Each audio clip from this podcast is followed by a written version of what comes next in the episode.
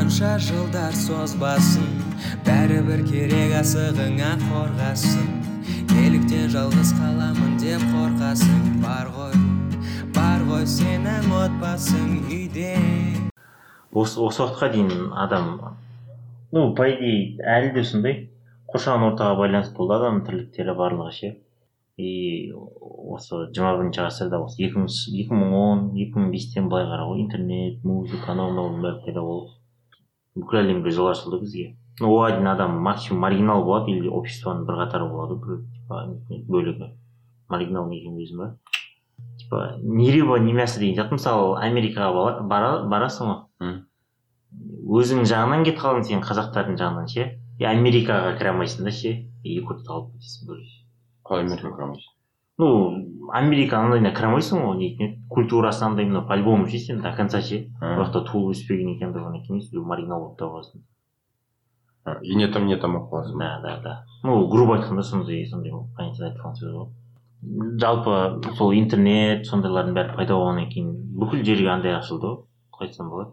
Доступ ше и адамдардың мысалы достары көбейді деп айтайық ну дос болу қазір оңай болып кетті. Ғой и дос деген сендер үшін кім вообще қиын сұрақ просто достың түрі көп қой кейбір дос дейтін кім кім дос дейтін саған түрін патын айтамыз тот человек с которым ты можешь в любое время типа звонить просто так или там когда вот что-то надо вот в любое время сутки там ночью утром обед в рабочее время тот человек на кого ты можешь положиться в любое время и в любой ситуации даже притча же есть. Я правда уже забыл ведь как там было. Короче человек спрашивает у бога ну просит я хочу что-то есть. Вот тебе животные типа кора бак разводи их и когда тебе надо будет режь и ешь их свой джевер и человек говорит типа дай мне с кем я буду типа всю жизнь да? Вот тебе супруга супруг муж жена типа мындай мындай и вот так проходит проходит человек все берет берет и такой все я все брал ну все взял просто мне надо. И теперь я хочу кому-то что-то отдавать. На этот случай что-то дай мне он такой на тебе друг бог досыңа бір дей ма бауырым деп бауырым оң жақта қабырғаның астындағы бауырым қабырға вообще то әйел ғой. Оң жақта қабырғаның астындағы деймін саған не ойлайсың друг это такой человек близкий по душе который всегда ну даже при том, что даже если какой-то период вы не общаетесь, он всегда помнит о тебе и желает тебе искренне добра, ну, всего наилучшего. И, ну, соответственно, он помогает, чем может, когда тебе требуется помощь. Такой человек. Но не могу сказать, что прям во всех ситуациях.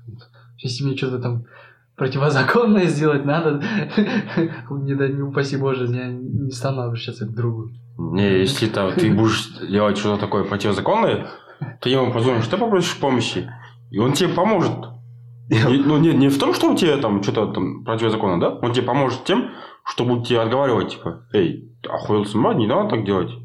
Подумай о последствиях, типа мә саған қолың кетпен деп ше кеттік деп ше қалған шетіне еттік машина бар ма деп ше бір жүз жетпіс жүз жетпіс бес сондай ұзындық бір андай бар деп ше салмағы жетпіс сексен килограммдай бір зат не не не братан туда сегодня не езжайте братан сегодня денег мало завтра вот там много денег будет завтра давай поехали вместе ну и соответственно человек которому и я готов помочь ну это как бы Взаимно. такой двухсторонную любовь и просто бывают друзья такие ну типа общаешься да ты ну, скажем, живешь вместе, общаешься, все хорошо, да? Потом ты, типа, переехал в другой город, там, не знаю, в другое место, да? И все, разрывать, отношения, и все. Ну, бывают такие друзья, которые ты, блин, уже не виделся лет 5-10, да? Вот ты, блин, когда звонишь, блин, общаетесь так, как будто, блин, каждый день видитесь. Настолько такие близкие еще друзья бывают. жақын да Там уже не расстояние, а же там такие близкие по душам, короче. иә ондайлар да бар приколдарыңды по любому бір бірің түсініп тұрасың қанша уақыт өтсе де и сосын друзья они такие блин которые если кто то будет тебя обижать там подкалывать да они будут за, се- за тебя типа выступать эй ты что охуел так, так, так себя вести блядь ана анау сияқты меня вот друга так обижать но, но вот в, то- в, то же, в, то же, в, то, в то же время он сам тебя будет подкалывать, блин, вообще больше всех все время. Перед всеми, Ты блин. моего друга обидел. Но, за- но, но также он, типа, не, не даст тебе этот, под, ну, от того другим, типа, под- стебать. На тебя надвигается буря. Так обешенных лап. анау сияқты ма екі мың теңге вертушка десе үш мың теңге апперкот десе Спатишка. Сөз сөз шешіп тастап бес жүз теңге дейді ма сондай достар көп болсын десе кітапта ну кітапта жаз- жазып жатыр да автор ше көбісі не достарға короче звание статус береді дейді да әрбір достың звание статусы бар дейді самый лучший друг друг с детства. Типа друг который всегда поможет друг который который поможет в беде друг который типа ә, не көңіл күйді көтереді или друг который бірге ішеді друг который темекі шегеді бәріміз сондай звание жазып қойып тастаймыз дейді да и оны біз байқамаймыз дейді по сути солай ғой көмектесетін басқа достар бар типа ішетін басқа достар бар көңіл көтеретін басқа достар бар сенің жұмысыңды алатын басқа достар бар и статус звание қойып тастайсың короче әркімге бүйтіп өткізіп группаға бөліп тастайсың ба иә группаға бөліп тастайсың и дальше кетеді да. Бұны айту бойынша мысалы дос, достар туралы әңгімесіне ше? Бірінші дейді да. Мысалы адам по определению существо социальное да? Социальный кіреді адам короче. И соның бір бөлігі болып табылады. Ал сен мысалы айналаңды айналаң короче сенің не шешіміңе байланысты болады. Қандай шешім қабылдайсың не істейсің не қыласың. И сол сияқты достарың да. Мысалы қара. Егер сен дұрыс шешім қабылдап универге түсетін болсаң универде достарың пайда болады. Дұрыс па? егер универге түсе алмасаң ол жақта достарың пайда болмайды. Ну дальше солай кете береді. Музыкальныйдағы достарым там не дейтін еді бірге тұрған достарым. Полчаны иә полчаны сөйтіп сөйтіп сөйтіп сөйтіп сөйтіп сондай понятиемен кете береді. Ал егер сен түсе алмасаң сен пиздец нихуевый до конца тұрып беретін досың сен ондай досың болмайды короче ну универге түсе алмадың өйткені оның орнына мысалы сен туылған өскен жердегі бір долбоеб бір вася или там долбоеб жомарт дейтін біреу болады короче ішетін қуатын өйткені бірге өстіңдер сен сен оны байқамайсың вообще типа. Бірге өстіңдер өйткені ше мысалы бірге өсірсіңдер и сол дос болып кеттіңдер да ше и қасыңда сондай дос болады. Бірақ ол саған көмектеседі нихуя там. И сен оны жұрттар ойлайды да мысалы не дейтін еді нихуя деген сияқты ше. Жоқ типа бәрі принадлежетін короче нихуя мен оны дос боламын сондай нихуя олай емес дейді. Барлығы короче исключительно сенің типа таңдауыңа байланысты дейді. Не таңдайсың и сондай достарың болады дейді короче короче хуевый жол таңдасаң хуевый достарың болады нихуя жол таңдасаң нихуя достарың болады дейді. И қарсы шығатындар типа жоқ олай емес типа уже пешенеме жазылып қойған андай не алла айтқандай болады деген базар жоқ пешенеме жазылған. Бірақ алла еңбек еткенде адамдарды типа ше тірлік қылған қимылдаған адамдарға береді дұрыс па? Құр жатқаны ал ол құр жататындар короче короче қимылдағысы келмейтін адамдардың әңгімесі оқығысы келгісі келмейді типа универге түскісі келмейді типа шетелге барғысы келмейді там окружениесіне өтгісі келмейді там білімділермен сөйлескісі келмейді там ақылдылармен мықтылармен таласқысы келмейді деген сияқты да Не, насколько я понимаю религию, у нас предначертано судьбой время нашего рождения и время нашей смерти. Так там до секунды все написано, да? А как мы будем жить, как мы проживем эту жизнь, Я думаю, в в наших руках все. Нельзя, Yeah. полаг- нельзя все время там полагаться или там все время этот, отталкиваться только типа, судьба, судьба деп маңдайға жазған ғой тағдырдың жазғаны осы ғой деп выбор-то у, чел- у человека всегда есть.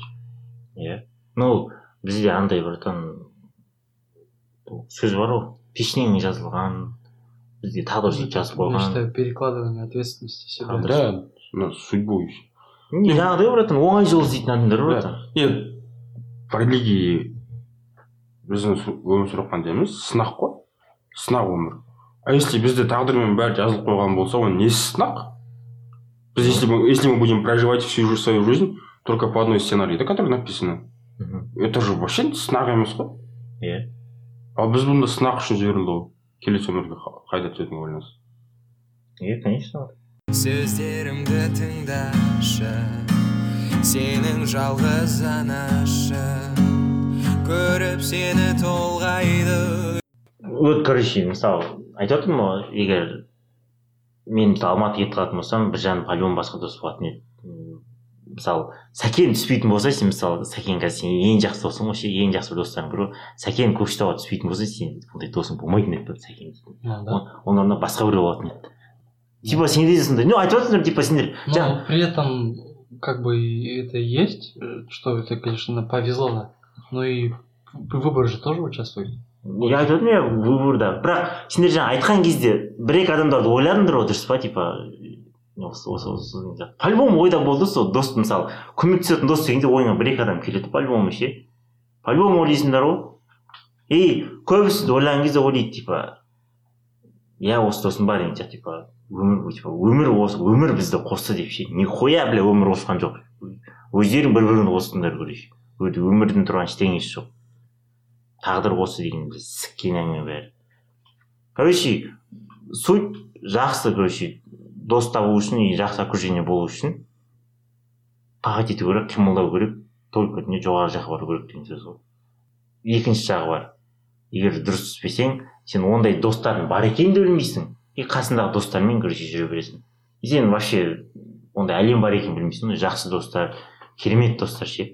Сені жақсы жаққа бау- баулайтын типа про- үй түстемек досым деген сияқты. Ну плыть по течению все время плохо дейсің ғой иә находиться в зоне комфорта. Ну мысалы мен туылмасам да менің ата анам бақытсыз болмайтын еді братан. Асхат туылмай қалды деген сияқты ше. Екі баласы болатын еді. Бақытты болмас біржан туылмай қалса да братан. Жалғыз қыздар болатын еді қыздар сен туылмасаң да братан ата анаң бақытсыз болмай қалатын еді деп ойлайды жоқ братан Теперь вот насчет выбора вопрос такой, да? Есть такие, такой, есть два пути, да? Такие две дороги. Одна дорога, типа, выбираешь зону комфорта, просто устраиваешься на работу на зарплату каждый месяц 100 тысяч, 200, 300 тысяч. Такая дорога, да? В зоне, в зоне комфорта ты, типа, особо кайфовать не будешь, кислород всегда будет закрытый, когда ты только, блядь, только раз в месяц получаешь деньги, и еще это все деньги уходят, блин, на все эти блин, продукты, кредит, продаем, да, все. Ты не будешь там выходить за границу. Ну, да, если позволишь, ты, блин, не знаю, раз в пять лет, наверное. Это если, это если еще повезет.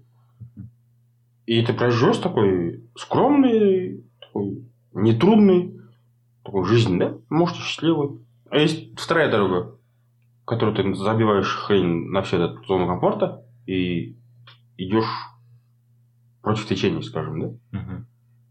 где очень трудная дорога.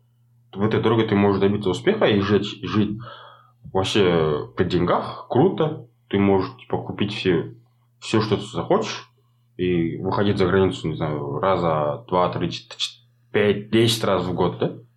Каждый месяц, там, не знаю, как захотел, все, полетел, поехал и все.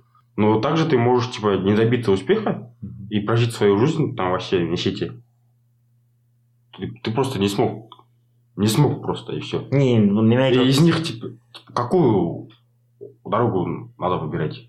не қара- бірінші айтайын ну біздің темаға байланысты ше жаңағы дос дейтін бөліп жатқан ондайға қа- қатысы жоқ дос дейтін нетін еді там сен тоғыздан сегізге дейін жұмыста істейсің ба? Істемейсің ба он бірінші сынып бітіргендер көбісі ше көтентелеп оқығысы келмейді да. Мысалы шетелге оқуға түскісі келмейді. Мысалы сен тоғыздан сегізге дейін жұмыс істе бірақ шетелде оқып келдің. Мысалы сен лондонда братан сен лондонда оқыған қасыңда достарың бар. Олар да сондай жұмыс істейді. Бірақ олар олар саған айтатын советтері айтатын тірліктері вообще өмір сүру философиясы басқа болып жатыр типа не спортпен айналысайық үй істейік не балдарың мысалы тәрбиелеген кезде сен бала- баласын қалай тәрбиелейтінін көресің бір бірімен сөйлесесіңдер андай мындай вообще былай нетін еді течение бар емес пе өмірдің течениесі ше? Бірақ өзіңе рахат болады братан. Сені артқа никак тартпайды да олар вообще жақсы адамдар болады а біреулер бар братан нихуя көтін қинағысы келмейді. Просто блядь ауылда қала салады мысалы осы бізде болады деген сияқты. Ол бір. И тағы біреу бар типа алмай мысалы мысалы алмай қалады да потом ой біз колледжге бара саламын деген сияқты ше нихуя блядь до до конца барамын демейді мысалы тоғыз он ондайға қатысы жоқ а вот сенің сұрағыңа братан ол братан айтып отырмын ғой әркімнің өзінің братан выборы.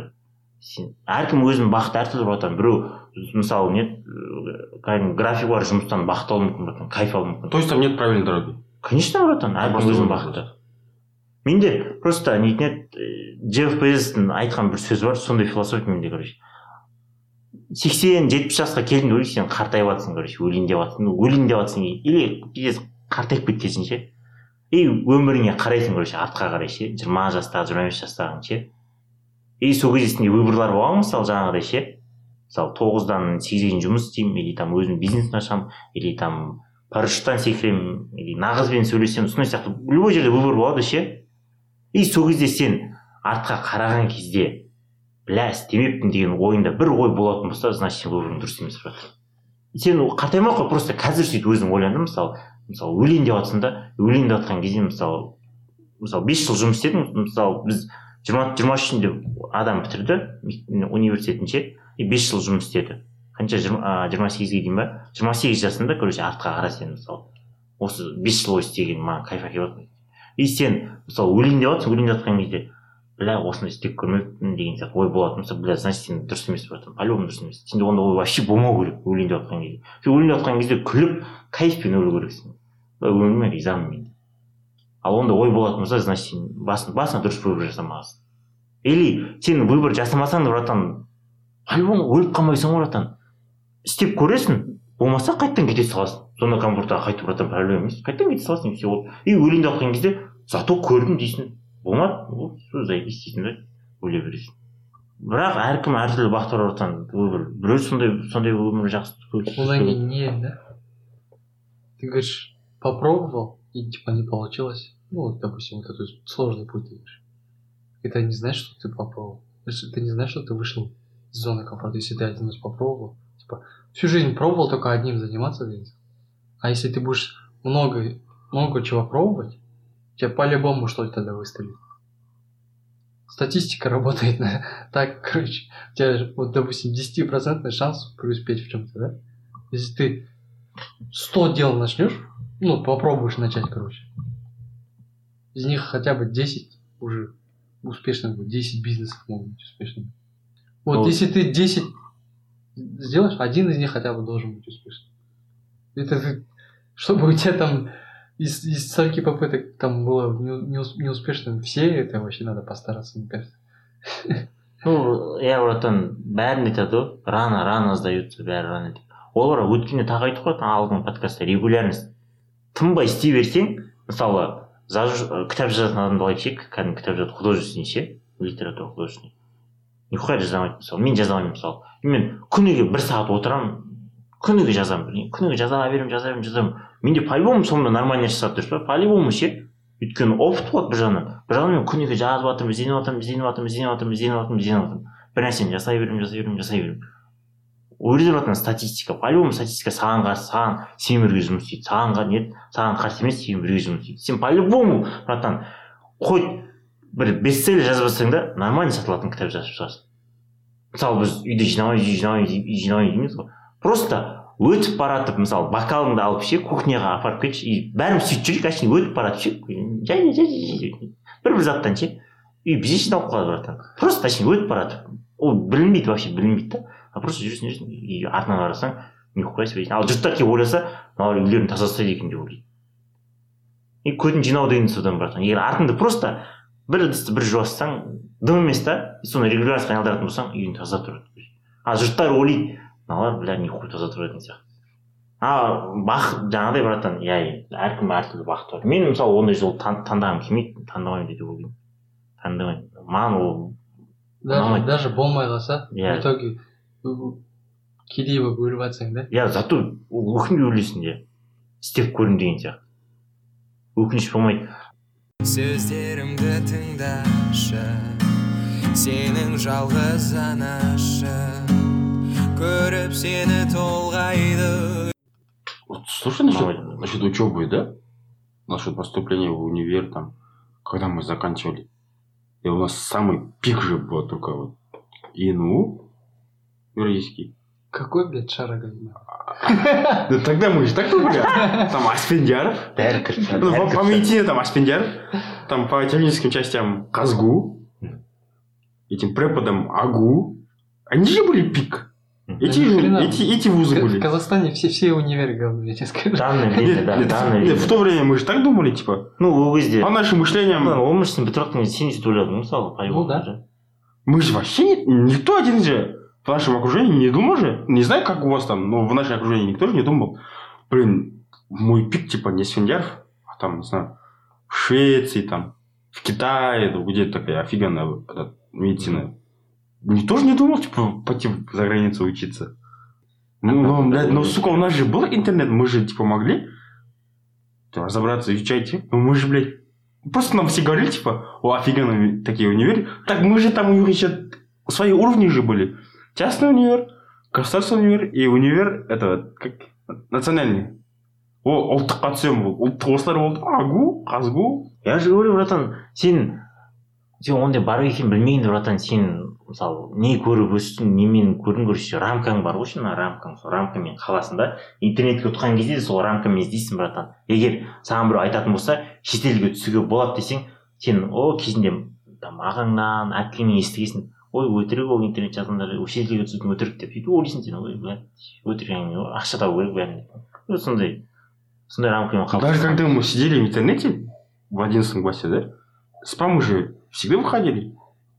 порнуха выходила да мы все помним что там порнуха выходила но сука там же еще выходила насчет учебы за границу но мы же никто еще этого не видел мы же видели это спамы только насчет порнухи и все нахуй өзі гармондар ойнап тұрғанда ғой бір екі рет пыст пыст деп Да нахуй образование. образование даст тебе работу, блин. а самообразование даст тебе все, что ты захочешь. только жаль что мы только честно не видели. Джейсон Стэтхэм.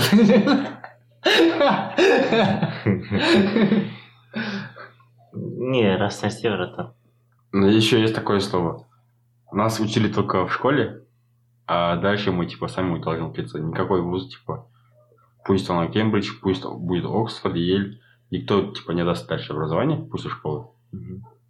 Там просто есть такие ну, условия, чтобы взять образование. В разных местах разные условия и все. нет вот осы осы кезде айтайын ба саған не бізде бізде универ кезде мұғалімдер бізге дұрыс ой қалыптастыру керек универ бізге дұрыс ой қалыптастыру керек те окружениені дұрыстау керек мысалы стэнфорд дейтін америка университетінде братан сен сабаққа бармастан ешкім ештеңе демейді братан. Олар осылай көбірек қойған просто емтихан тапсыр деген сияқты ше соңына дайын бол деген сияқты. Оларда потом кружок универ дейтін көп та потом оларда мұғалімдер братан жаман жаман дейді дұрысын дұрыс дейді типа бүйту керексің сөйту керексің деп айтпайды өздеріне выбор береді біздікі сияқты тупо оқығандай емес Вот единственная причина, по которой нужно поступать в хороший университет, я считаю, это вот окружение окружение. Да. Единственная причина, по которой нужно поступать. Не для образования, там, не для такого, а вот чтобы новых друзей себе заработать, толковых при этом. айттық қой не Мысалы сен туылмасаң әке шешең бақытсыз өмір сүрмейді деген сияқты бәрі бақытты біржан тумаса бәрі бақытты болады и просто бәріміз бір бірімізге удобныймыз ғой братан ыңғайлымыз мысалы біржан жақын досы біржанға ыңғайлы ол анаған ыңғайлы. Взаимосвязьда короче сен маған ыңғайлысың мен саған ыңғайлымын деген сияқты ше. Удобствомен туылғанбыз бір бірімізге и соның байланысты кетеді. И ол бұл өте важный важный нюанс дейді. Өйткені егер сен бір біріңе удобный болмасаң бір біріңе керек болмасаңдар нахуй дос болмайсыңдар по любому сен жақсы универ тапсырсың универге түссең де түспесең де дейді да. И мынау бар типа қыз бен жігіттер да типа жоқ бізді типа тағдыр бізді қосты деген сияқты ше. Тағдыр бізді қосты бізді типа құдай қосты біз бір біріміз өмір сүре алмаймыз андай мындай деген сияқты ше. Не сказал бы бля анау мужик болмаса прям ана қатын жалғыздықтан өледі деп ше. Басқа біреуді тауып ала салады братан по любому и сенен мықты адам тауып алуы мүмкін ол ше сенен артық болмаса кем адам таппауы мүмкін да А, ну, Ты, можешь, себе найдешь кого-то лучше меня, но такую, как я, не найдешь ты вообще. ну просто бір бірімізге удобныймыз ғой братан просто бір бірімізге удоб- удобныймыз тек сен сөздеріме менің мен сені алдамаймын Бұл ғажайып әлемнің өлеңі тоқтамайды бро қара көздеріме қара